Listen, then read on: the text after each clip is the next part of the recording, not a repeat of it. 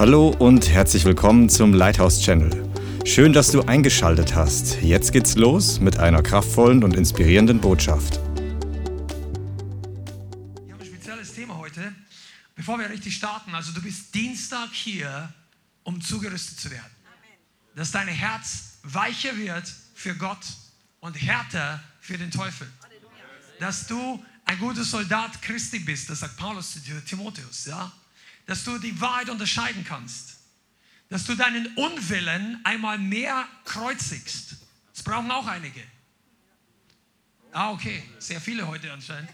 Seid ihr noch da? Dass du dein Leben neu auf den Altar legst. Dass du dein geistliches Leben baust. Pass mal auf, jetzt spielt die Musik hier vorne und nicht auf deinem Handy. Ich weiß nicht, warum ein paar Leute hier, du kannst es 15 Mal predigen, die Leute knallen wie gegen einen 40-Tonner und schwalzen immer noch nicht, dass sie Gott bremsen durch diese elektronischen Geräte. Kauf dir mal eine analoge Bibel, einen Notizblock und lass das Ding mal draußen, bis du wieder nach Hause gehst. Amen. Danke. Drei Leute. Halleluja. Wir müssen lernen, von der Welt unabhängig zu sein. Die Dinge sind gut. Ich habe ja auch ein paar von diesen Geräten. Das eine ist heute das Mischpult, das andere hat meine Notizen. Aber wenn mich die abhalten, von dem Prediger abhalten, von dem Fokus, dann lasse ich die lieber zu Hause. Dann mischen wir nicht nur analog, dann predigen wir analog. Oder was auch immer. Du musst lernen, die Versuchung des Teufels für dein Leben zu unterscheiden. Oh, einige, einige müssen es wirklich lernen. Deshalb bist du im Trainingsamt. Komm nicht hierher, um zuzuschauen, was die Gemeinde wieder zu bieten hat. Also ist nicht verkehrt. Aber das sollte nicht deine Motivation sein, sondern kontinuierlich zu wachsen. Du gießt deine Blume in deiner Wohnung jeden zweiten Tag oder jeden Tag oder jeden dritten Tag. Kommt auf die Blume an. Aber nicht nur alle vier Wochen. Die Blume sagt auch nicht, alles Wasser hatte ich schon vorgestern. Die trinkt das jedes Mal neu. Halleluja. Komm, ich möchte ein bisschen ausholen und einsteigen mit euch. Pass auf, über die Jahrhunderte war das Volk Gottes immer wieder mal gut, besser oder weniger gut mit Gott unterwegs. Das ist einfach, du kannst es die ganze Bibel sehen. Von Genesis zunächst mal bis zu Matthäus Evangelium, das ganze Alte Testament. Und du siehst immer wieder Auf und Abs. Du merkst, dass sie zeitlang bei, Je also bei Gott, bei Yahweh, bei Jesus, dem Sohn und beim Heiligen Geist waren. Und dann sind sie wieder etwas abgefallen. Dann gab es Zeiten, die waren gut und Zeiten, die waren nicht so gut. Und dann waren sie wieder im Götzendienst. Im Neuen Testament sehen wir, dass Jesus ganz besonders davor warnt, dass wir nicht verpassen, uns zur Ruhe setzen und müde werden von dem Moment an, als er in den Himmel aufgefahren ist, bis dass er wiederkommt. Wisst ihr, was ich meine? Das ist eine ganz klare Warnung. In, in, in zehn verschiedenen Bibelstellen warnt Jesus nur in den vier Evangelien dass wir nicht einschlafen sollen. Matthäus 24, Vers 42. Er sagt, wacht also, denn ihr wisst nicht, an welchem Tag er herkommt. Und das macht er an vielen Stellen. Dieses Wort wacht taucht so zehnmal auf. Und dann hat er verschiedene Gleichnisse noch. Gleichnis von den zehn Jungfrauen, das kennt ihr, Matthäus 25. Gleichnis vom Feigenbaum. Wenn ihr aber den Feigenbaum äh, fruchtbringend sieht, dann, dann erkennt ihr, dass die Zeit nah ist. Gleichnis vom Dieb in der Nacht. Sagt, wie ein Dieb in der Nacht. Wenn der Hausherr gewusst hätte, wann der Dieb kommt, dann hätte er aufgepasst. Gleichnis vom treuen und vom untreuen Knecht. Der untreue Knecht, der sagt, mein Herr lässt Zeit mit dem Kommen, lässt sich Zeit. Und dann fängt er an, die Mitknechte zu schlagen und zu missbrauchen. Jesus sagt es von entscheidender Bedeutung, dass wir wachsam sind. Das ist keine Kleinigkeit. Das findest du im ganzen Neuen Testament. Eigentlich ist es einer der größten Gebote für die Gemeinde, die ohne ihn, seitdem er in den Himmel aufgefahren ist, also ohne ihn, ohne den Heiligen Geist sind wir nicht. Aber Jesus kommt wieder. Er ist körperlich nicht anwesend. Er wird eines Tages wiederkommen auf den Wolken mit der Herrlichkeit und den Engeln des Himmels. Und bis dahin sagt er seiner Gemeinde, nicht der Welt, seiner Gemeinde, wacht. Bleib wachsam, schlaf nicht ein. Bleib dran, bleib drinnen, bleib am Ball Bleib im Wort, bleib in mir, sagt Jesus. Aber leider ist eine traurige Tatsache, dass über die Jahrhunderte die Gemeinde Jesu nicht nur eingeschlafen ist, sondern teilweise komplett abgefallen. Dass die ganze Kirchengeschichte, wenn man sie so nennen will, nach einer mächtigen Erweckung und Ausbreitung des Christentums in der, im ersten Jahrhundert, und das hat noch nachgewirkt im zweiten Jahrhundert, teilweise im dritten Jahrhundert, das war eine das erste Jahrhundert war eine Blütezeit der Erweckung, der Gemeindengründungen. Da haben sich Hunderttausende von Leuten bekehrt. Das war damals riesig. Äh, wenn du zusammenrechnest, wie viel in Ephesus, Historiker gehen davon aus, dass allein die Gemeinde in Ephesus ca. 50.000 Leute hatte. Das ist eine Riesenzahl für die damalige Zeit. Und übrigens dort war einer der größten Tempel der Weltgeschichte. Der Tempel der Diana. Das war eines der sieben Weltwunder der Antike. Weltwunder der architektonischen Weltwunder. Das, das ist äh, Geschichte, säkulare Geschichte. Das war ein riesen Tempel. Und dort pflanzt Gott eine der mächtigsten Gemeinden. 50.000 Leute und gibt ihnen auch noch den Brief, wo über geistliche Kampfführung am meisten drinsteht. Epheser 6. Werdet stark in der Macht des Herrn und in seiner Stärke. Nimmt, nehmt oder zieht an die ganze Waffenrüstung Gottes, damit ihr an dem Tag, dem bösen Tag widerstehen könnt. Und er redet von Principalities von Fürstentum in der Geistlichkeit ist so gut. Da, da musst du dir mal, studier das mal. Der hat die Gemeinde, der hat nicht eine kleine Einzelkämpfereinheit dort, weil es so schwierig war, hingesetzt. Der hat eine riesige Gemeinde und er sagt, come on. Er hat ihnen die Identität gelehrt in Kapitel 1 und Kapitel 2 vom Epheserbrief. Kennst du dich ein bisschen aus? Kommt ein bisschen in der Bibelschule heute, also sozusagen. Die Identität Gottes, Epheser 2, wir sind gerettet aus Gnade, durch Glauben, nicht aus Werken. Gottes Kraft ist, also Gottes, Gottes Werk ist es, Gottes, Gottes, Gottes Kunstwerk. Zu Werken, in denen wir wandeln sollen. Sag mal Werke. Sag mal deinem Nachbarn, Werke sind wichtig. Gott hat uns berufen zu werken. Das heißt auch zum Arbeiten, aber nicht aus eigener Kraft, sondern aus Gottes Kraft. Und die Gemeinde als Ganze hat trotzdem nicht gewacht. Und schon am Ende des ersten Jahrhunderts, die sieben Cent schreiben, das letzte, was Jesus Christus direkt seiner Gemeinde, seinen Gemeinden in der Bibel sagt, außer der Offenbarung, die für die Zukunft gilt, aber die sieben Cent schreiben gehen direkt in historische sieben Gemeinden damals, aber sie haben auch eine Auswirkung, eine bildhafte Bedeutung für die zukünftige Gemeinde und Leib Christi, also auch für uns. Und in diesen Gemeinden sehen wir nach 100 Jahren schon, dass große Probleme waren.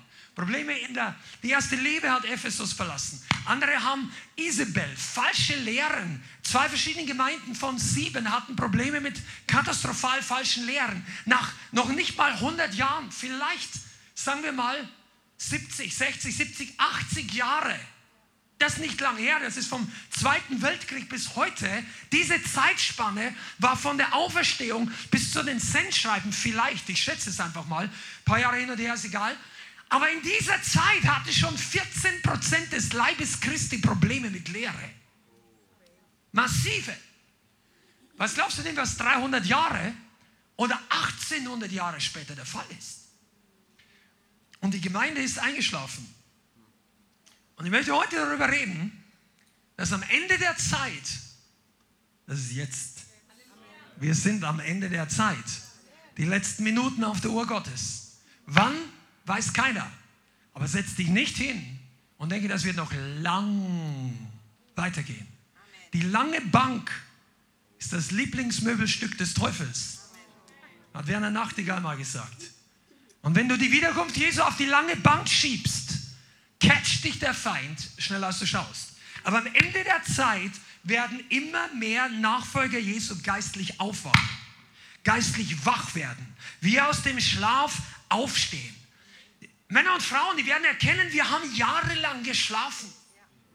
Gemeinden werden erkennen, oh, das ist es ja gar nicht. Da gibt es mehr. Ich bin zu mehr berufen. Da ist mehr vorbereitet für Deutschland.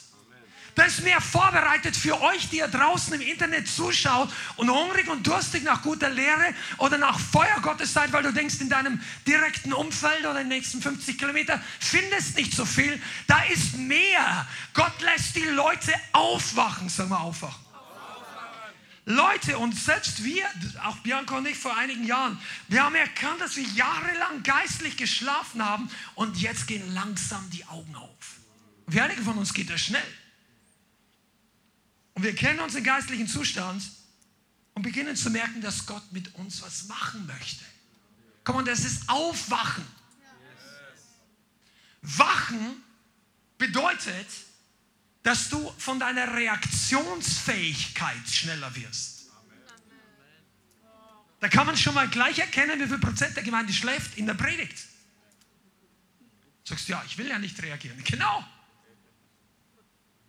Ich komme noch dazu auf den Willen. Wenn du im Natürlichen schläfst, ist dein Wille in einer anderen Realität, sage ich mal. Du träumst vielleicht oder dir ist es nicht bewusst. Aber im, im Geistlichen kann man schlafen und die Seele, der Verstand, die Gefühle und der Wille sind voll aktiv. Du musst es verstehen, weil viele Leute denken, ja, ich schlafe nicht, ich bin total bewusst. Ich sitze da. Ich mache alles ganz bewusst. Und Gott sagt, du schläfst trotzdem. Weil es um den Geist geht, nicht um den Körper und nicht um die Seele. Nur weil, du, weil jemand viel nachdenkt, weil jemand viel argumentiert, vielleicht sogar philosophiert, heißt das nicht, dass der geistlich nicht schläft. Aber der Herr sendet einen Weckruf durch das Land. Come on, Amen. Glaubt das hier jemand? Epheser 4, 5, Vers 14. Epheser 5, Vers 14. Das sagt Paulus. Deshalb heißt es, wache auf, der du schläfst. Und steh auf von den Toten und der Christus wird dir aufleuchten.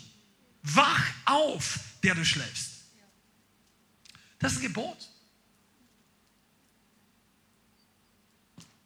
Dieses Gebot kann jeder Christ erfüllen. Weil du im Schlaf, im geistlichen Schlafzustand kannst du immer noch die Stimme Gottes hören, die dich zum Aufwachen ruft. Während du, wenn du im Natürlichen schläfst, manchmal nicht genau hörst, was um dich herum vorgeht. Da brauchst du einen lauten Wecker. Einen Wecker, der lauter ist als dein Schlaf. Ein Wecker, der lauter ist als der Schlaf. Oh, das ist eine, nicht die angenehmste Predigt. Oh ja, der Heilige Geist möchte, der Heilige Geist möchte, dass du erkennst, in welchem geistlichen Zustand du bist einen Zustand, und darum geht, es geht nicht die ganze Predigt darum, aber wir müssen verstehen, was da passiert. Und um zu verstehen, was Gott tun möchte, in Bezug auf Wachwerden, müssen wir überhaupt mal verstehen, was passiert, wenn wir schlafen. Bist du da? Um das Prinzip des geistlichen Erwachens zu verstehen, musst du verstehen, was es bedeutet zu schlafen und was es bedeutet, geistlich nicht wach oder tot zu sein. Okay? Und jetzt schauen wir auf Offenbarung Kapitel 3. Offenbarung Kapitel 3, Vers 1.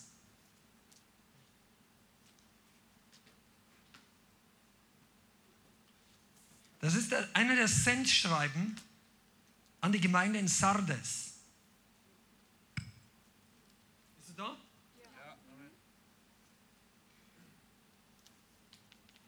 Und dem Engel der Gemeinde in Sardes schreibe, dies sagt der, der die sieben Geister Gottes und die sieben Sterne hat. Ich kenne deine Werke, dass du den Namen hast, dass du lebst und du bist tot. Wach auf und stärke das Übrige, das im Begriff stand, zu sterben. Denn ich habe von meinem Gott deine Werke nicht als völlig befunden. Denke nun daran, wie du empfangen und gehört hast, und bewahre es und tue Buße. Wenn du nun nicht wachst, sag mal wachst, werde ich kommen wie ein Dieb und du wirst nicht wissen, zu welcher Stunde ich über dich kommen werde. Aber du hast einige Namen einige wenige Namen in Sardes, die ihre Kleider nicht besudelt haben. Und sie werden mit mir einhergehen in weißen Kleidern, denn sie sind es wert.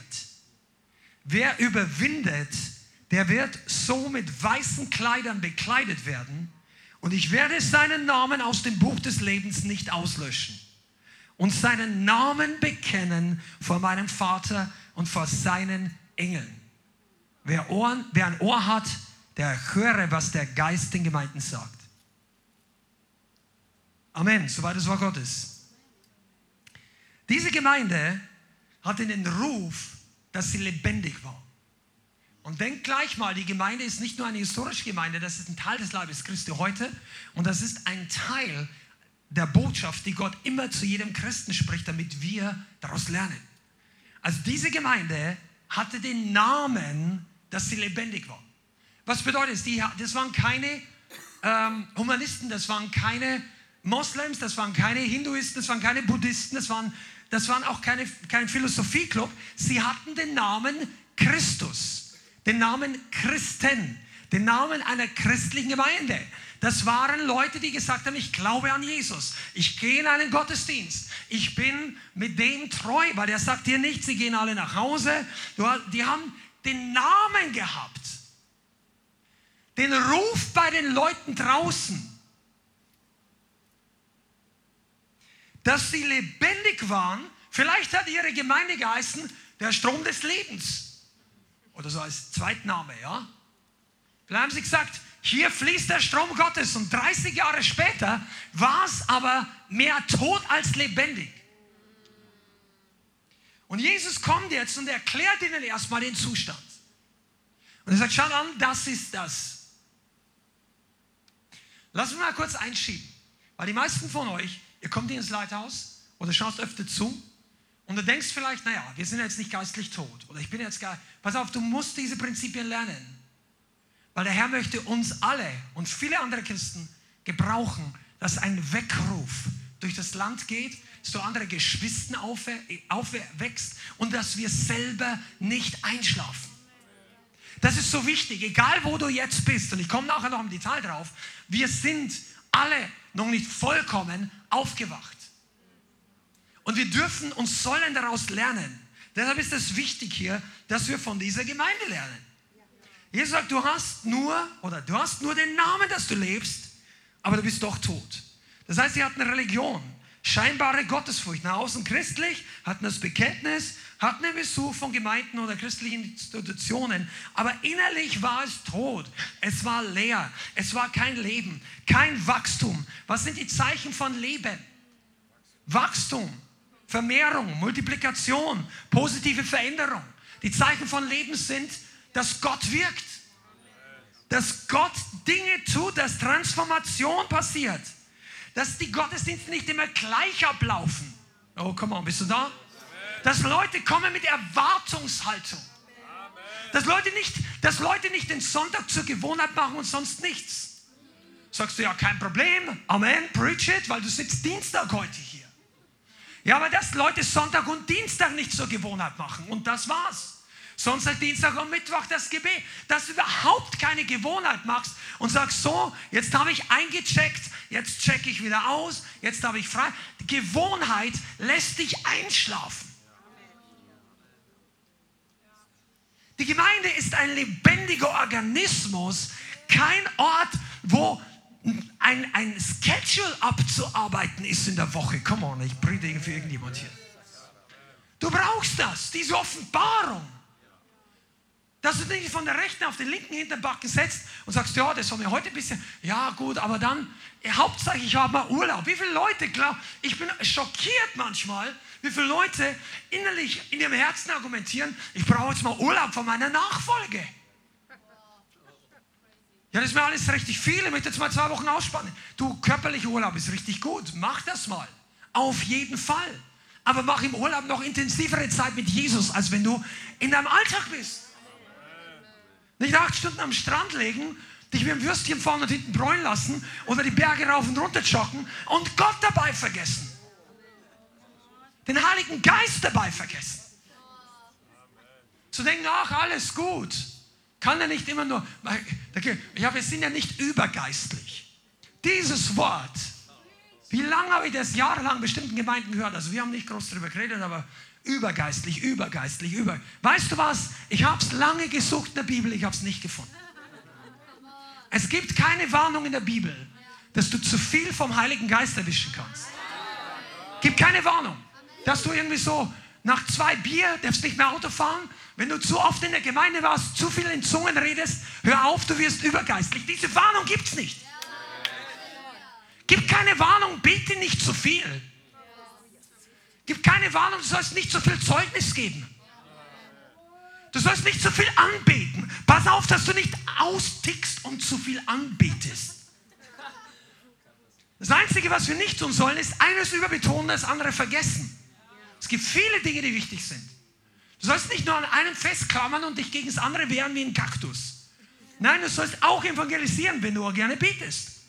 Und wenn du ein totaler Evangelist bist, du sollst auch gerne anbeten und nicht ständig hier die Bibel lesen, bis die Anbetung vorbei ist, bis du endlich dein Zeugnis geben kannst. Was, was haben wir schon alles gesehen? Leute, die on fire sind und knochentrocken die Anbetung, ihren, ihren Schedule durchplanen, weil sie wahrscheinlich hätten, hätten ein Wassertanker vorbeikommen können. Die wären trotzdem sitzen geblieben, weil Evangelisation ist alles. Nein, Evangelisation ist nicht alles.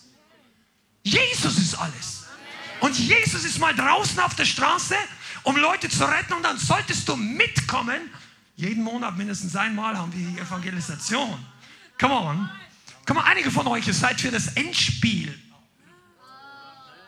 Ihr seid für das Endspiel 2014 hunderte von Kilometern gefahren.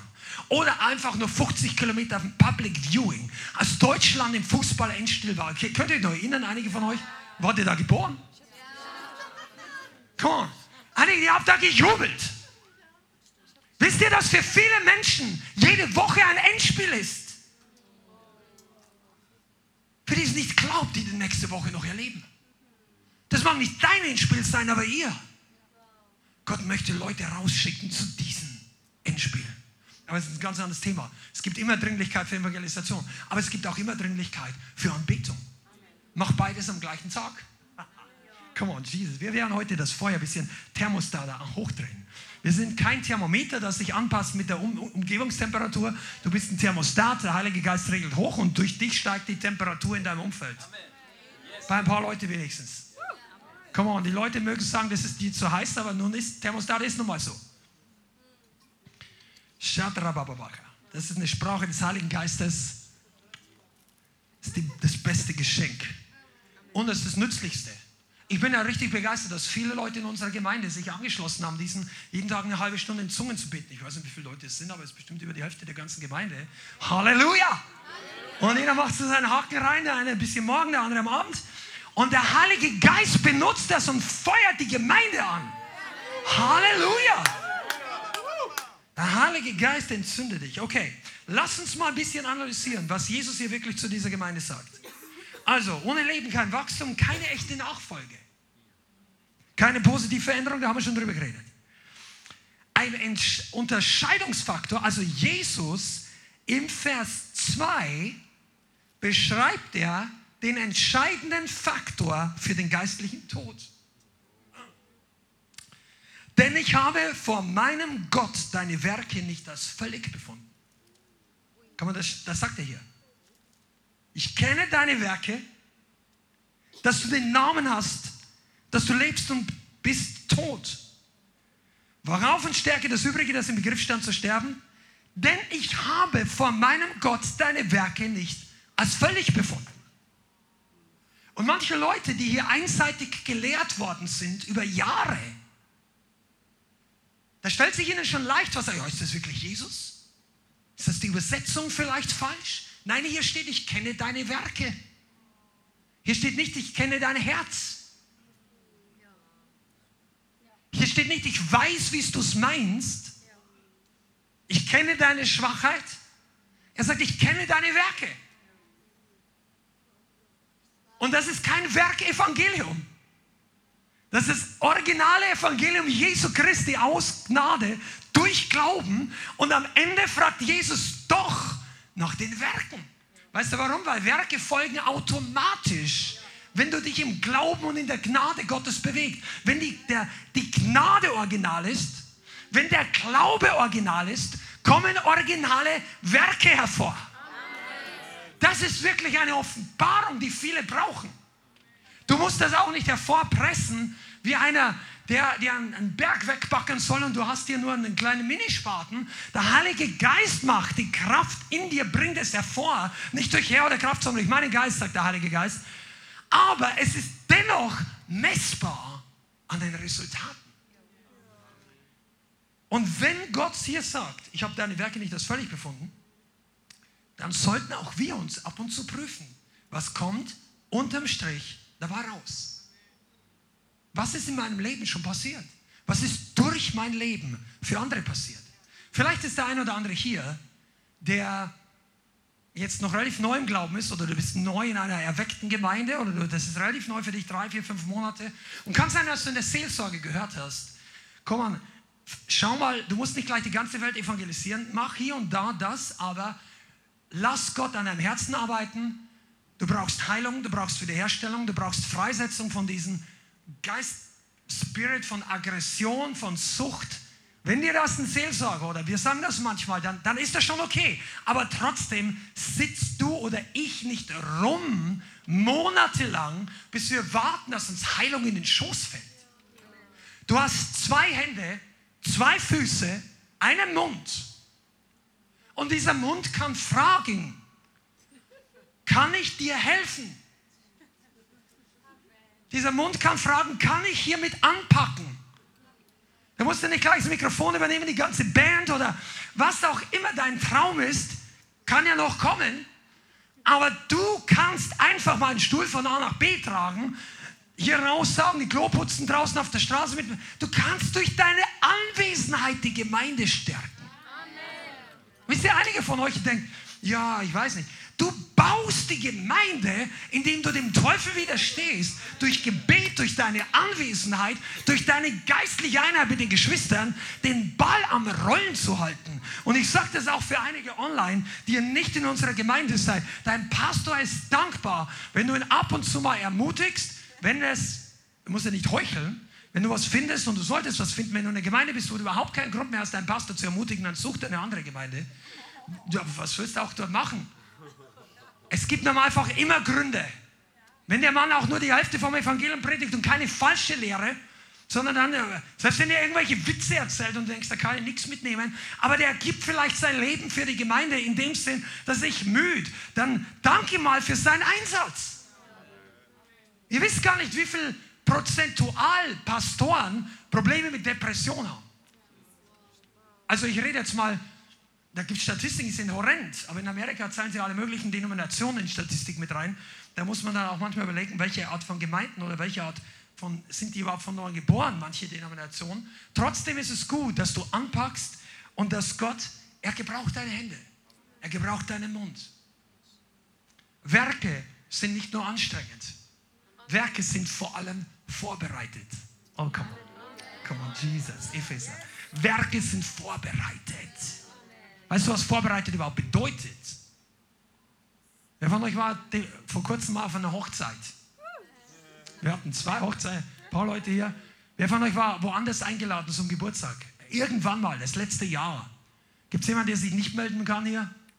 Komm, ich lade dich ein nächste Woche. Wenn du, wenn du innerhalb von einem Jahr nirgendwohin eingeladen bist, ich lade dich zum Kaffee ein. Ja. Aber pass mal auf. Also es gilt nicht für das ganze Internet, sondern... aber wenn du, aber pass mal auf. Gott, wenn Leute etwas vorbereiten, an der Hochzeit war ein ganzes Buffet vorbereitet. Da war ein ganzes Essen vorbereitet. Du musstest dich eigentlich nur noch hinsetzen und sagen, was du willst. Oder zum Buffet hingehen und auf den Teller draufladen. Werke, die vorbereitet sind, bedeutet, Du musst das nicht mehr alles erarbeiten. Du wandelst in den Werken. Du ziehst dir diese Schuhe an, weil sie passen dir und dann läufst du mit diesen Schuhen, mit diesen Werken. Du bist zum richtigen Zeitpunkt am richtigen Ort. Komm das ist ein Schlüssel für die Werke Gottes. Sag, ja, ich habe keine Lust. Ja, das ist das Problem, dass du die Werke Gottes nicht tust, weil du bist vielleicht durch deine Unlust zum falschen Zeitpunkt am falschen Ort. Gott hätte gesagt, beweg dich dorthin, ich will dich dort segnen. Die Leute sagen, na, der Gott kann zu mir kommen, er ist allmächtig. Gott sagt, ich will aber nicht zu dir kommen, ich will, dass du heute zu mir kommst. Weil die Bibel nicht sagt, lass mich zu dir kommen, all die ihr mühselig und beladen seid. Sondern komm zu mir. Also, da, da kannst du eine ganze Stunde meditieren. Komm zu mir, wenn du mühselig und beladen bist. Komm zu mir, wenn du krank bist, wenn du ausgestoßen bist, wenn du einsam bist, wenn du eine Berufung suchst, wenn du Gottes Stimme hören möchtest. Heißt nicht, setz dich hin und warte. Ich weiß nicht, woher das Konzept kommt. Das Wort auf den Herrn warten heißt eigentlich harren. Und im Neuen Testament hat sich sowieso sehr viel von dem Warten-Konzept geändert in das grüne Ampel-Konzept seit Pfingsten. Ja? Aber wenn du schon auf den Herrn harrst, damit er zu dir redet, dann komme wenigstens zu ihm hin. Er ist Billiarden von Lichtjahre von seiner Ebene auf die Erde getreten. Boom! Dann ist er in der Zeit 2000 Jahre nach vorne mit dir geblieben, bis du da warst und ich. Und jetzt wartet er, dass du die letzten paar Kilometer zu ihm manchmal kommst. Ja, wo ist denn Jesus? Ja, ist das wirklich so schwer zu verstehen? Der hat nicht gesagt, schau in den Baum. Du siehst in der Schöpfung meinen Sohn diese Wahrheit ist so irgendwo da drin, aber das ist eine ganz kleine Wahrheit. Er hat gesagt, er ist das Haupt der Gemeinde. Nicht einfach nur die, die, die Handschrift des Schöpfers irgendwo in der Schöpfung draußen. Du findest ihn am ersten in seiner Gemeinde. Und wenn du in der Reichweite einer echten Gemeinde bist, setz dich nicht vor den Livestream. Dein Körper wird müde, träge und dick. Vielleicht nicht, ein bisschen, bisschen überspitzt, aber lass es dich einfach treffen. Wir brauchen alle Training. Ich meine geistlich, dick. Immer nur Essen und keine Bewegung ist ungesund. Okay. Das war jetzt der Punkt. Diejenigen, die geistlich tot sind, sind diejenigen, die nicht besudelt sind, nicht befleckt von der Welt. Komm on, ich gehe ein bisschen schneller hier vorwärts. Diejenigen, die ihr lobt in der Gemeinde, sind die, du hast ein paar wenigen, die ihre Kleider nicht besudelt, nicht bedreckt, nicht verschmutzt haben. Wofür stehen Kleider? Für die Gerechtigkeit Gottes. Ropes of Righteousness. Kennst du das noch? Das, das, da gibt es ganze Bibelstellen, Kleider der Gerechtigkeit. Aber die Gemeinde von denen hat es sich dreckig gemacht in der Welt. Dreckig gemacht mit Dingen, die nicht notwendig sind. Dreck, ihre Seele ihre Gedanken verschmutzt mit weltlichen Dingen. Mit, mit Lust, Karriere zu machen. Da kannst du alles mit reinnehmen, was du an weltlichen Dingen kennst. Aber pack nicht nur die Dinge mit rein, mit denen du keine Probleme mehr hast. Vielleicht hat der eine oder andere Probleme mit Pornografie. Dann ist es Zeit rauszukommen, weil das beschmutzt dein geistliches Leben und deine geistlichen Kleider. Die Gerechtigkeit Gottes verlierst du nicht von heute auf morgen, weil du bist zur Gerechtigkeit Gottes geworden. Aber deine Kleider, dieses bildhafte, der bildhafte Ausdruck, das kannst du beschmutzen. Geistlicher Tod und Schlafen kommt davon, wenn die Gemeinde sich beschmutzt. Wenn wir uns beschäftigen mit Dingen, die es nicht wert sind. Wenn du Sachen anschaust, wo der Heilige Geist sagt, lass das sein jetzt. Ist nicht gut. Ja, wir sind nicht unter Gesetz. Genau deshalb sage ich es ja. Weil der Heilige Geist sagt, mach das jetzt nicht. Nicht wir sitzen auf dem Thron im Neuen Testament und suchen uns Heiligkeit, den Heiligkeitsflavor aus, wie in der Abteilung für Frühstückskonfitüren beim Rewe. Dieses Beispiel funktioniert nur in Deutschland. Fahr mal selbst nach Hongkong oder irgendwo, wo du einkaufst da, da, da gibt es ein, zwei, naja, ein paar mehr, aber so gut zwei Brote. Ein Schwarzbrot und Weißbrot. Also ein dunkles Toastbrot, ein helles. Ich dachte mir, oh Herr, ich war ein gutes deutsches Brot gewohnt. Ja, und wenn du da hinkommst, dass selbst mal andere Länder, die überhaupt nicht Entwicklungsländer sind, die kennen das nicht, den Überfluss, den wir in manchen Bereichen hier haben. Und die Christen sind so sozialisiert. Die kommen in die Gemeinde und sagen, ach ja, ich habe so meine Vorstellungen ich habe meinen Stil, Ich habe den und den und den Lieblingsprediger, den mag ich auch, aber das sind nicht. Ich verurteile die nicht, aber das ist nicht mein Ding. Nicht so meins. Ja, die ständig Warfare, Warfare. Nein, nein, nein, das ist nicht meins. Oder andere sagen immer nur kämpfen, kämpfen, na, die anderen sind mir viel zu. Weißt du, es geht nicht um unsere Vorstellung. Es geht nicht um unseren geistlichen Flavor. Vielleicht setzt dich Gott in ein Team mit einer Person, die du am wenigsten magst. Von ihrem, ich rede nicht davon, dass die dich nervt mit dem Natürlichen, sondern ihr geistliche Art. Du fährst alle Stacheln aus, denkst, ah. Und warum? Weil Gott deinen Horizont erweitern möchte. Erweitern, sag mal erweitern. Und wenn wir uns an dem Bereich fest beißen, und wir, wir fühlen uns so als Spezialisten für eine Spezialaufgabe und du wartest seit 13 Jahren, dass deine Spezialaufgabe endlich kommt am Horizont. Gott sagt, du hast, du bist noch gar nicht reif für die Spezialaufgabe, weil du seit 13 Jahren die Normalaufgabe nicht machst. Oder Lehrer würde sagen, die Hausaufgabe. Anpacken, zwei Hände, zwei Füße, einen Mund, der fragen kann, was kann ich machen? Kann ich dir helfen? Manche Leute sind so mit sich selber beschäftigt, dass sie in Depression fallen. Stattdessen wäre es eine der simplen Sachen, pack mit an, wo du überhaupt keinen Vorteil hast. Wo es dir nicht, du dich überhaupt nicht danach fühlst. Komm mal, das ist jetzt Medizin. Du fühlst dich überhaupt nicht. Du willst das gar nicht. der Heilige Geist sagt, mach doch mal. Und weißt du warum? Dieses schwierige Ding, dass du, nein, ich will das nicht, ich, nein, na, das. Und dann, wenn du endlich mal drüber steigst, über deine Grenze des bisherigen Stolzes, sagst, okay Gott, dann mach ich es. Und plötzlich merkst du, boah, du fühlst dich wie seit sechs Wochen nicht mehr. Gut. Der Tag ist genial. Du hast endlich mal deinen Mund aufgemacht und Zeugnis für Jesus gegeben. Und in dir macht es bum, bum, wow, Halleluja, fühlt sich an die halbe Erweckung.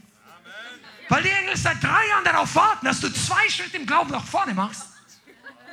Dass du im Gebet deinen Mund aufmachst. Und nicht immer von wir, ich, wir, ich, wir, ich betest, sondern du, dein Reich komme, dein, habt ihr überhaupt mal überlegt, welche Vokabeln ganz selten vorkommen im Vater unser? Das ist jetzt eine andere Predigt, das ist jetzt Bonus für die 2.0 Schüler, okay? Bonus. Kick mal all diese, manche von diesen Vokabeln raus. Und dann bete einfach nur, Herr, dein Wille geschehe, dein Reich komme, du bist groß, du bist herrlich, du bist, ja, aber ich kann ja gar nicht erzählen, wie es mir geht. Ja, das ist der Sinn der Sache. Weshalb Jesus sagt, Vater im Himmel, dein Name werde geheiligt. Ganz am Anfang dein Reich komme, dein Wille geschehe, wie im Himmel auf Erden. Ja, das ist, warum mir der Gebetsabend immer nicht gefällt. Ich brauche erstmal was für mich. Und das ist die große Lüge. So redet nur ein Mensch, der nicht ganz gestorben ist. Ja? Der Auferstandene sagt nicht mehr, ich brauche was für mich, mehr mich. Der Auferstandene sagt, wo ist der Herr? Wo ist das Reich Gottes? Wo ist die Nachfolge? Und wenn du es wirklich wissen willst, für die letzten paar Prozent hier, die, komm mal, ich bin heute ein bisschen, ihr seid ja gelangweilt durch viele Predigten hier, aber gibt es nicht ganz zu. Ich sage mal, wo, der, dann frag dich mal, als auferstanden hast, schon alles abgelegt, ja? Wo ist die nächste Verfolgung, wo Gott dich vorbereitet hat, dass du reingehst? Wir im Westen, das Thema wird ja total gemieden. Ja, wir danken Gott alle drei Wochen, dass wir nicht wie bei Open Doors auf der Liste irgendwo sind. Und dabei schläft die Gemeinde im Westen und ist trotzdem verfolgt, aber nicht verfolgt vom Kommunismus, in erster Linie nicht verfolgt von den Hells Angels, weil da tauchst du ja gar nicht auf in ihrem Turf, sondern verfolgt von der Versuchung. Ver verfolgt von der Cyberattacke des Teufels, dass er dir immer genau die Dinge bringt, wenn du anfangen willst zu beten. Verfolgt von der Verführung. Du denkst, ja, ich kann meine auch nicht. Die Verführung verfolgt dich. Und dann wird es Zeit, dass du mal das Schild auspackst und das Schwert und sagst, hier ist Schluss, bis hier und nicht weiter. Epheser 6. Okay, muss zurückkommen zum Text hier. Komm on, geistlich tot ist die Folge von geistlich schlafen. Das kommt durch Befleckung der Welt, Verstrickung in die Welt und Götzendienst. Weil wir heute gleich dabei sind, weil ihr schon eingeschaltet Schalt nicht ab, wir kommen nachher zu einer super, super Wahrheit. Aber bleib, bleib noch ein bisschen mit dran. Götzendienst ist der unangenehme Teil der Predigt im 21. Jahrhundert, was die meisten Leute nicht gerne hören, weil sie sagen, ja, ich habe keinen, ich habe keinen, keinen runden Buddha auf meiner Kommode stehen. Und wir suchen uns immer die Götzen, die wir nicht haben. Als Beispiel dafür, wenn es um Götzendienst in der Bibel geht. Götzen sind das, was dein Herz aufgeregter schlagen lässt als Jesus. Nicht in jeder Situation, aber im Allgemeinen. Wenn du ausrastest wegen bestimmten Geschenken, die vielleicht sogar Gott dir gibt, aber dein Herz, dein Leben, deine Emotionen, your passion ist ziemlich eingenordet von dem bis dem. Du hast, du hast natürlich hast du eine Spielweise und du, du bist schon leidenschaftlich geworden, seitdem du dich bekehrt hast, einige von euch. Aber was toppt diese Sache noch? Was lässt dich in Bewegung halten? An was denkst du als Erster, wenn du morgen aufstehst? Welchen Wunschtraum? Auf welche Menschen könntest du am schlechtesten verzichten? Sollen wir noch weitergehen? Nein, das ist eine andere Predigt, gell? Come on. Der Herr braucht götzenfeste Gemeinden. Ihr, ihr liebt doch alle Bilder. Rainer Bonke hat gesagt, ich meine, Jesus ist kein Vergnügungsdampfer, sondern ein Rettungsboot. Und wenn du mal dir vorstellst, ein Rettungsboot bei der Küstenwache, in schwerem Sturm fährt das hinaus, weil irgendeine See, gibt ja riesige Fähren, kennt ihr die Autofähren von nach Skandinavien, sind manchmal tausende Leute drauf. Und stell dir vor, da ist jetzt, stell dir einfach einen Film vor, die sind gerade in Not. Ja, und die gehen so halb unter, weil die Luke nicht ganz zugehen. Und dann kommen ein paar von diesen Rettungsbooten. Und weißt du, das Wichtigste an einem Rettungsboot ist, dass das Wasser nicht ins Boot kommt. Dass das Rettungsboot mit Sicherheit nicht untergeht und anderen helfen kann. Und die Gemeinde Jesu sollte nicht nur wasserdicht, wasserdicht, dass die Welt nicht reinkommt sein. Wasserdicht, dass Götzen nicht reinkommen. Dass deine Leidenschaft nicht weggeht, weil du nicht dreimal hintereinander nicht gelobt wirst von deinem Pastor oder von deinem Teamleiter. Komm mal, ich habe jetzt, hab jetzt angefangen, da kann ich genauso gefährlich machen. Für einige von euch, einfach mal Schule, Bibelschule, Trainingsabend 2.0, meine ich jetzt wirklich so, einige, die ihr Mitarbeiter seid. Ihr seid einfach gewöhnt, dass, dass euch Dinge, die komplex und schwer zu verstehen sind, so ausführlich erklärt wird, dass euer alter rebellischer Stachel nicht getriggert wird. Im Reich Gottes. Aber gleichzeitig beschwerst du dich innerlich, dass die Sprachnachrichten vom Pastor so lange sind. Ich weiß, wen ich meine. Der, der aber extra versucht zu erklären, dass du das Ding wirklich verstehen kannst. Während der Heilige Geist sagt, du solltest in Klasse 3 oder Klasse 4 sein, wo diese Erklärungen nicht mehr nötig sind. Sagst du, mir wünschen, dass das alles schneller. Weißt du aber was? Dann kommen diese Ansagen, wie wer mein Fleisch nicht isst und mein Blut nicht trinkt, der kann nicht mein Jünger sein. Sagst du, ja, kein Problem, ich weiß ja, was es bedeutet. Ja, aber die damals wussten es nicht. Und die gleiche Art von Schule kommt für jeden von uns. Gehorsamstest, wenn wir es nicht verstehen. Nachfolgetest, wenn es uns schwerfällt. Der Freund, der mir immer geholfen hat, fühlt sich plötzlich an, als ob er sich geändert hat. Aber änderst du dich auch? Oh, come on. Geistlicher Tod beginnt nicht von heute auf morgen, er beginnt, wenn Christen auf den Stopp-Button der Nachfolge drücken, auf den Stopp-Button der Herausforderung, auf den oder sogar rückwärts gehen. Rückwärts gehst du immer dann, wenn du dem Heiligen Geist widerstehst. Und die Gemeinde hat über Jahrhunderte dem Heiligen Geist widerstanden. Nur, ich möchte halt auch heute darauf Wert legen, dass wir uns nicht die religiösen, die alten, die historischen Sachen raussuchen. Jeder von uns oder die meisten von uns sagen Amen. Sondern auch, dass das Relevanz für unsere eigene Nachfolge jetzt an dem Punkt hat, wo jeder von uns steht. Bis der Herr wiederkommt, wird die Gemeinde weiter gesiebt und gereinigt werden und es werden Millionen von Menschen hinzukommen. Aber eine traurige Tatsache, wie es eigentlich die Jahrzehnte bisher immer war, und wir sind auch schon, Bianca und ich, ein paar Jahre Christ, ist, dass du ein paar Leute nach ein paar Jahren leider im Reich Gottes nicht mehr siehst. Und der Grund, warum diese Predigten so sind, wenn du dich fragst, warum der, warum der so predigen muss, der Grund, warum diese Predigten so sind, weil ich in zehn Jahren niemand aus unserer Mitte dort sehen möchte. Abgefallen. Die, die, die Leute heutzutage sagen ja nicht mehr, dass sie vom Glauben abfallen. Man fällt nicht mehr vom Glauben ab. Man dekonstruiert.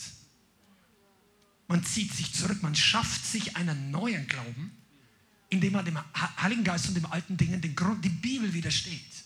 Das ist eine der größten Versuchungen der nächsten Jahre, die kommt. Und die Gemeinde muss vorbereitet sein. Wir haben da anders mal drüber geredet, kannst auch gerne ein paar von unseren Predigten vorher, früher noch anschauen. Aber ich sagte, einer der besten Wege, vorbereitet zu sein, ist, dass du dein Herz anstoßfest machst. Werde nicht leicht, komm nicht leicht in Anstoß. Reg dich nicht leicht auf über eine Predigt, reg dich nicht leicht auf über einen Bruder, Schwester, der sich nicht so verhält, wie du denkst, der sollte sich verhalten. Sei du mit Jesus auf der Linie und lass sich Gott um die anderen Leute kümmern. Das geht, das betrifft den Charakter, das Verhalten und die Dinge, wo es nicht deine Aufgabe ist. Das sage ich nicht in Bezug auf falsche Lehre, ein extrem schlechtes Vorbild nach draußen oder Dinge, wo die Bibel sagt, ihr als Gemeinde oder wir als Gemeinde sollen sich öffentlich darum kümmern, dass diese Dinge in einer Gemeinde nicht stattfinden. Weil das ist eine Bewegung, die ihr in der Gemeinde Christi sehen könnt. Leider, dass die Leute nach zwischen den Gemeinden, zwischen den Kirchen, zwischen den Denominationen auf peinliche Art und Weise nicht mehr genau sagen, was falsch und richtig läuft. Also wir lieben alle, wir dürfen nur noch Positives sagen. Das alles wäre ja negatives Reden. Sie machen das nicht, was richtig wäre, aber machen auf der gleichen Seite auch nicht in der Gemeinde auszusortieren, was dort nichts zu suchen hat. Und dann schlafen Gemeinde ein. Okay, kommen wir bisschen weiter. Jeder, der auf Dauer einschläft, wird ein Kriegsgefangener des Teufels. Du kannst nicht auf Dauer geistlich schlafen, ohne darunter zu leiden und ohne deine Freiheit einzubüßen. Das geht nicht. Du kannst es eine Zeit lang. Wie lange diese Zeit geht, hängt von deinem geistlichen Zustand, von deinem Umfeld, von verschiedenen Dingen ab. Aber wenn du das über Monate oder Monate vielleicht, aber über Jahre durchziehst, geistlich zu schlafen, es wird dich in Gefangenschaft führen. Gefangenschaft in alten Süchten, Sünden, weltliche Dinge, Gefangenschaft in ungesunde Beziehungen, manchmal unter dämonischer Einflussnahme. Und das geht schneller, als du schaust.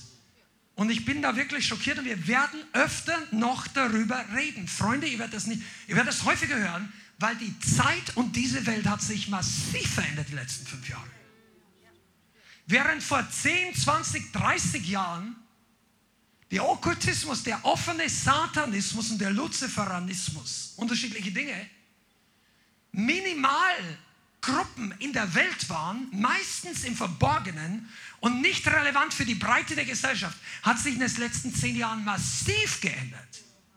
Und heutzutage, so je dämonischer, offensichtlich dämonischer Musik und Musikvideos sind, desto mehr werden die durch Algorithmen gepusht. Du kannst das, wenn du da Beweise brauchst, dann komm nachher zu. Ich, ich schau die letzten paar Videos von Isaiah Saldivar an oder andere Dinge. Wenn du plötzlich merkst, welche Künstler unter welchen, und das ist noch nicht mal mehr versteckt, nicht mal mehr zweideutig, diese Lieder heißen Demon.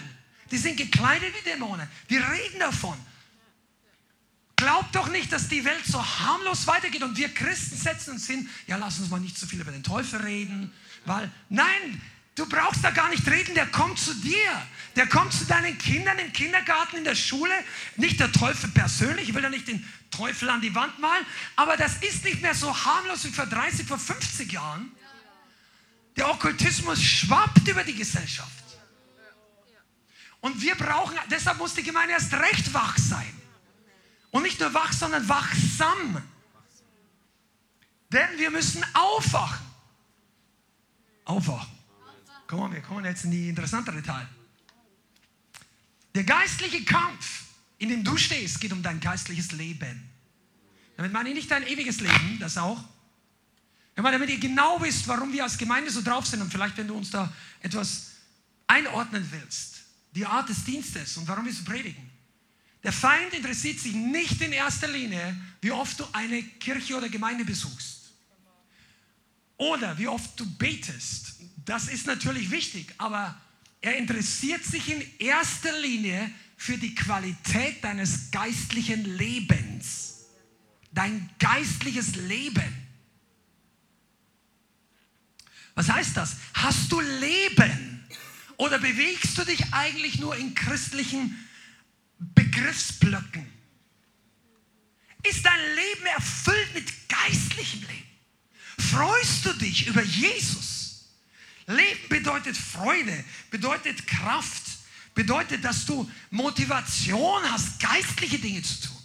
Das heißt jetzt, wisst ihr, und da machen auch viele Gemeinden einen Fehler, meiner Meinung nach, nicht alle, und ich mache da, zeige mit dem Finger, aber ich möchte, dass ihr das Prinzip versteht.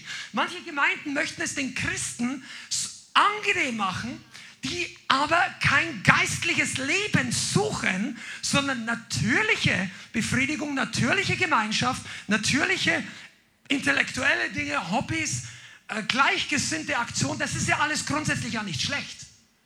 Aber wenn du Gemeinde baust, indem du die Leute natürlich ihren Hunger stillst, wird das geistliche Leben nicht wachsen. Und der Teufel lässt dich das machen. Der schickt so ein paar hundert Leute mehr, weil er sagt, oh gut, wenn sie da hingehen, dann beschäftigen sie sich mit den anderen Dingen. Dein Geist, der Teufel ist hinter deinem geistlichen Leben her. Was heißt das? Hinter der Qualität deines Gebets. Hinter der Offenbarung, wenn du die Bibel liest. Hinter dem Hunger, dass du von Jesus redest, dass du von Jesus schwärmst dass du denkst, boah, Licht an, Licht aus, egal, Jesus. Freunde da, Freunde nicht da, Jesus. Komm, bist du da? Regen oder Sonne, Jesus. U-Bahn oder zu Fuß, Je Gemeinde. Ja, verstehst du, was ich meine? Jesus. Du bist hungrig, du bist durstig, Du, das ist, ein, eine, das ist nicht, du machst das, du musst und, und überhaupt nicht. Du bist voll von Leben. Du freust dich. Du gehst nach Hause aus dem Gottesdienst, boah. Und nach Hause denkst du, eigentlich fühlt sich das an wie Leben. Also die Welt redet. Die wartet von Montag auf Freitag, damit sie wieder Lebensqualität hat. Die Christen warten nicht. Die sagen, morgen geht der Montag los. Jetzt kann ich endlich wieder mein Leben ausgießen in die Welt. Sag ja, da bin ich noch nicht. Macht nichts, aber wenn du Leben vermehrt sich. Wisst ihr, das ist ja der Grund, weshalb du besser in eine heiße als eine laue oder eine kalte Gemeinde gehen sollst. Übrigens ist eine kalte Gemeinde noch besser wie eine heiße, weil da wachst du schneller auf. Kalte, äh, sorry, wie eine, ja, Entschuldigung. Eine kalte Gemeinde ist besser wie eine laue Gemeinde. Weil du wachst schneller auf. Die wird plötzlich klar, du gehörst hier eigentlich nicht hin. So möchte ich nie werden. Aber in der lauen Gemeinde fühlt sich halt alles gut an. Die Gefühle sind auf einem Dauerbetäubungszustand. Und die stellen immer klar, dass du nicht zu depressiv bist. Ich sage nicht die Leute, aber verstehst du? Und wenn etwas zu herausfordernd ist, dann stellt die Gemeinde sicher, dass die Herausforderungen an deine Wünsche angepasst werden, damit du dich nicht überfordert fühlst. Dann kannst du weiter im Temperaturzustand bleiben der weiter langsam absackt. Deshalb ist eine laue Gemeinde auch nie die gleiche wie vor fünf Jahren. Ist dir das übrigens aufgefallen? Du, du, die Entscheidung, Christ zu leben, als Christ lau zu leben, ist das Dümmste, was man machen kann. Weil du entscheidest dich eigentlich für einen Abwärtsweg. Du, wir, die Leute bleiben nicht so. Die zweifeln heute an, ja, das muss man nicht so sehen. Ja, das ist nicht mehr so. Und nein und ja und die Liebe. Und dann sind diejenigen, die heute teilweise rechtfertigen, sind die, die in fünf oder in acht Jahren plötzlich glauben, dass Gott die Hölle doch nicht gewollt hat und nicht geschaffen hat. Das sind die, die dann in zwölf Jahren von heute anfangen, in Frage zu stellen, ob nicht Universalismus trotzdem irgendwo in der Bibel zu finden ist. Die anderen Bibelstellen auch noch rauszuschneiden. Nicht nur das, was in der Vergangenheit unangenehm war, sondern das, was mit ihrem Gottesbild nicht war. Und das nennt sie dann Dekonstruktion. Sie konstruieren sie, eigentlich dekonstruieren sie Gott nicht, weil du kannst weder Gott noch das Wort Gottes dekonstruieren. Sie konstruieren sich einen neuen Gott eine neue Bibel, eine neue Lehre, etwas, was nicht real ist, aber etwas, was ihnen passt. Ein lauer Nachfolger bleibt nie gleich. Aber Gott möchte uns aufwecken. Das war in Sardes der Fall. Ja sagen zum Aufwachen. Das ist die Botschaft heute. Sagst du ja? aufwachen. Johannes, nicht Johannes, come on, wo ist die Bibelstelle? Hebräer 3. Hebräer Kapitel 3, Vers 7.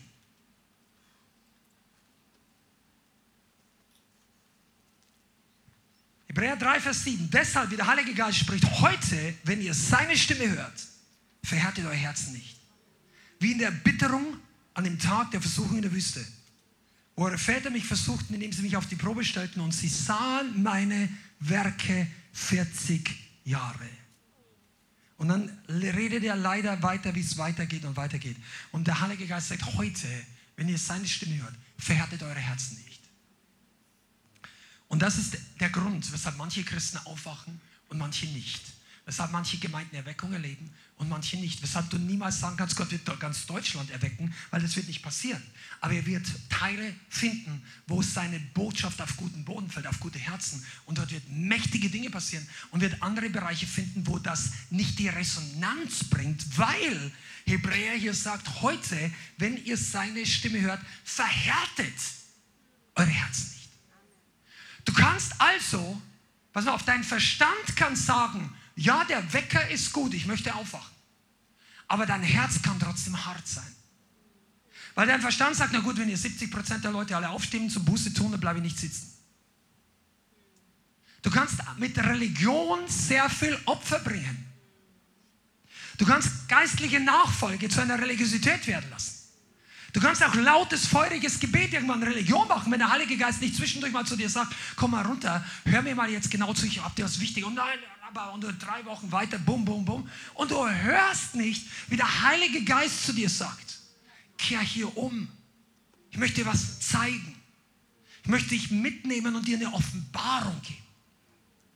Und es beginnt immer mit der Verhärtung des Herzens.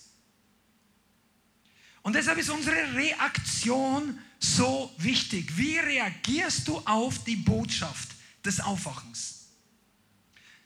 Ich habe die, Bibel, äh, die, die, die Botschaft genannt, das Erwachen der Gefangenen. Gott möchte in seinem Volk viele, viele Leute freisetzen von Gefangenschaft. Und der erste Schritt ist, dass wir aufwachen. Dass wir erkennen, dass Ketten da sind.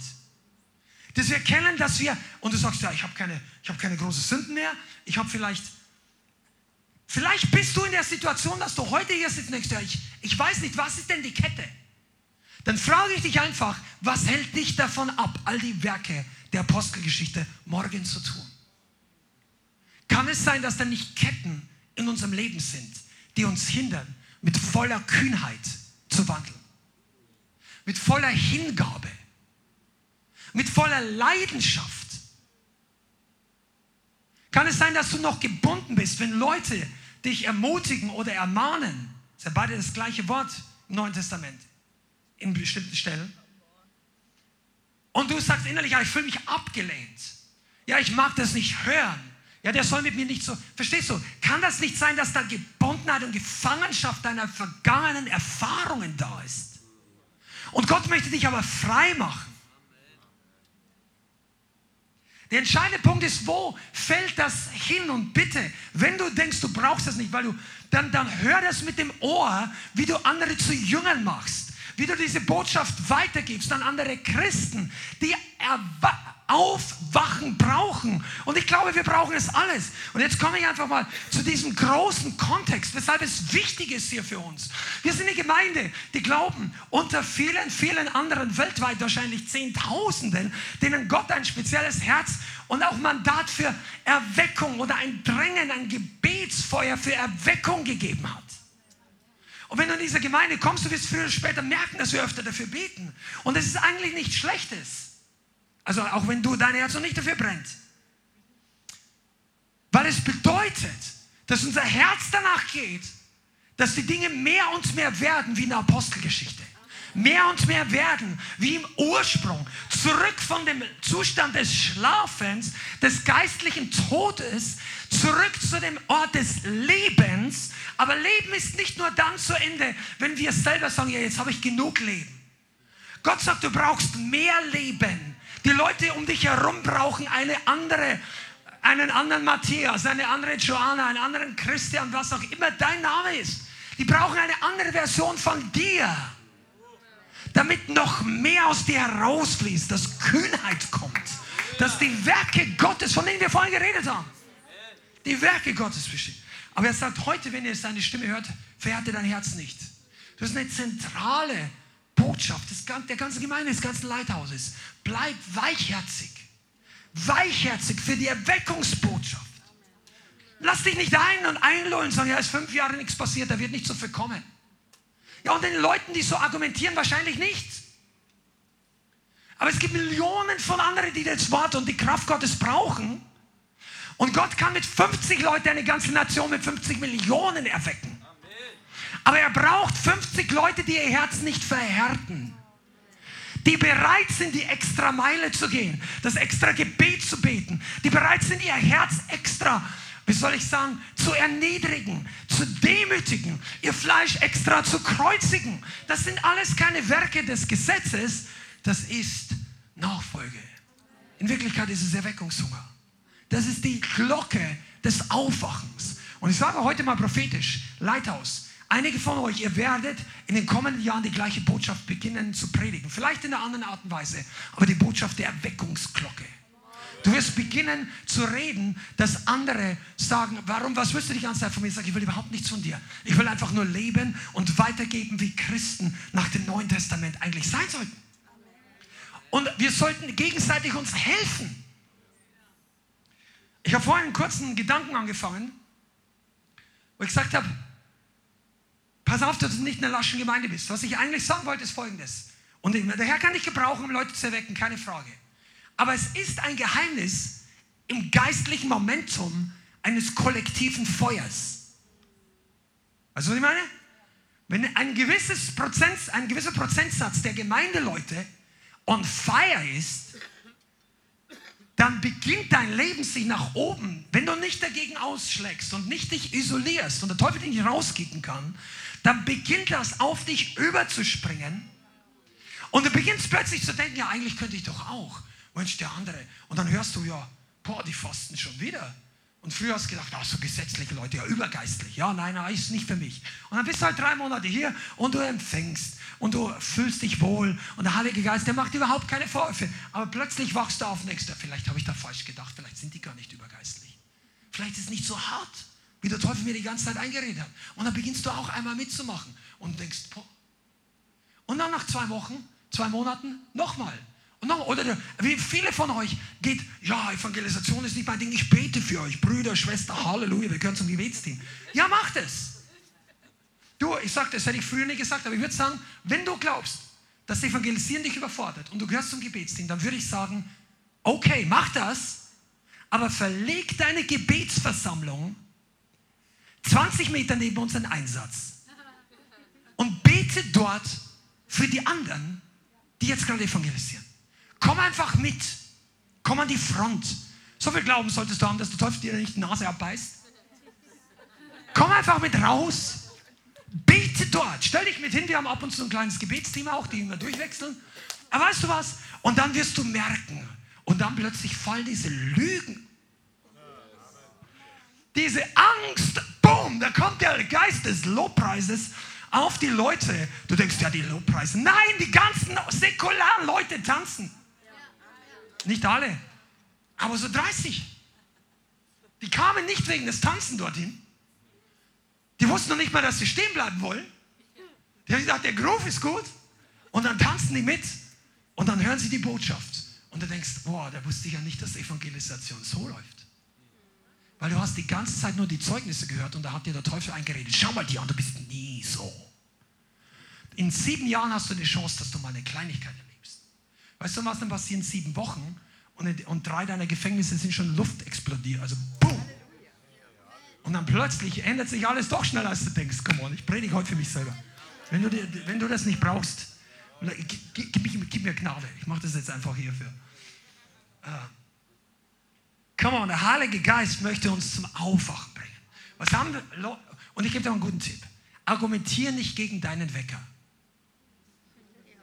Argumentiere nicht gegen die Person, gegen die Stimme, die Gott gebraucht, um dich zu challengen, Buße zu tun, umzukehren, aufzuwachen, deinen Status quo zu hinterfragen und zu sagen, hey, da gibt es ja noch viel mehr. Ich möchte das.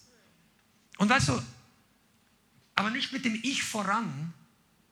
So, ich brauche das, ich möchte das, ich brauche mehr Segen. Ja, ich habe noch nicht genug Segen, ich fühle immer noch genügend Angst. Ich brauche noch drei Jahre mehr Heilung, mehr Segen und dann gehe ich mit raus. Vielleicht stimmt das, aber ich würde sagen, einer unter tausend. Die meisten Leute haben eine andere Story. Das nennt man Wandeln im Glauben. Aber da will ich jetzt nicht so weit eingehen. Wichtig ist nur, dass du nicht argumentierst gegen den Wecker. Der Wecker läutet nicht alle Tage. Gott läutet bei manchen schon die Alarmglocke. Ding, ding, ding, die Snooze, die Snooze-Phase ist aus. Du kannst nicht mehr auf Snooze drücken. Der läutet jetzt Sturm. Und sagt, komm, sieben Jahre sind genug. Wie lange willst du noch warten, bis du anfängst, mir zu gehorchen? Du hast mit 27 gesagt, ich will dem Herrn folgen, jetzt bist du 47. Vielleicht bist du auch erst 37. Und wenn du 17 bist und du hast dem Herrn lange genug nicht gehorcht, dann ist jetzt der Zeit, wo du umkehrst. Pass auf, diese Botschaften braucht das Land, glaub's mir. Nicht Lighthouse, unseren Namen, vergiss das. Er braucht die, das Aufwachen der Gemeinde. Wow, ich habe noch eine Bibelstelle für euch. Die haut, die ist gut. Epheser 5. Das haben wir vorhin schon mal gelesen. Epheser 5, Vers 8. Oder ich lese ab Vers 10. Indem er prüft, was dem Herrn wohlgefällig ist. Oder besser, lass mich noch, sorry, lass mich noch mal zurückgehen, weil ich glaube, dass das wichtig ist, auch wenn die Zeit sehr knapp ist. Denn einst wart ihr Finsternis, jetzt aber seid ihr Licht im Herrn, Vers 8. Wandel als Kinder des Lichts. Denn die Frucht des Lichts besteht in lauter Güte, Gerechtigkeit und Wahrheit. Sagen wir Wahrheit indem er prüft, was dem Herrn wohlgefällig ist. Und habt nichts gemeinsam oder gemein mit dem unfruchtbaren Werken der Finsternis, sondern stellt sie vielmehr bloß. Denn was heimlich von ihnen geschieht, ist selbst zu sagen schändlich. Alles aber, was bloßgestellt wird, das was wird durchs Licht offenbar. Denn alles, was offenbar wird, ist Licht. Deshalb, deshalb heißt es, wache auf, der du schläfst und steh auf aus den Toten und der Christus wird dir aufleuchten. Und hör mal zu, die Bianca hat am Sonntag über Licht gepredigt. Manche wollten das nicht hören, weil die, die, die, das Ding war ihnen zu lasch. Das ist eine zentrale Wahrheit. Und hier kommt der Zusammenhang zwischen Licht, Finsternis und Schlafen. Die Gemeinde Jesu braucht die Rückkehr zum Licht, Erleuchtung, Offenbarung. Aufwachen kommt durch das Licht, Vers 14 und 15. Aufwachen kommt durch die Wahrheit. Aufwachen kommt durch das sich abwenden von der Finsternis. Durch das nicht gemeinsam haben mit der Finsternis. Und hier ist eine interessante Bewegung im Leib Christi. Viele Leute wollen nicht mehr groß darüber reden, wenn was nicht gut läuft, wollen über die Werke der Finsternis nicht mehr reden. Höchstens vielleicht bei irgendwelchen anderen Religionen, aber nicht was im Leib Christi. Da ist eine Zensur unausgesprochen. Sag das nicht, tu das nicht, wir laden dich nicht mehr ein, wenn du so predigst.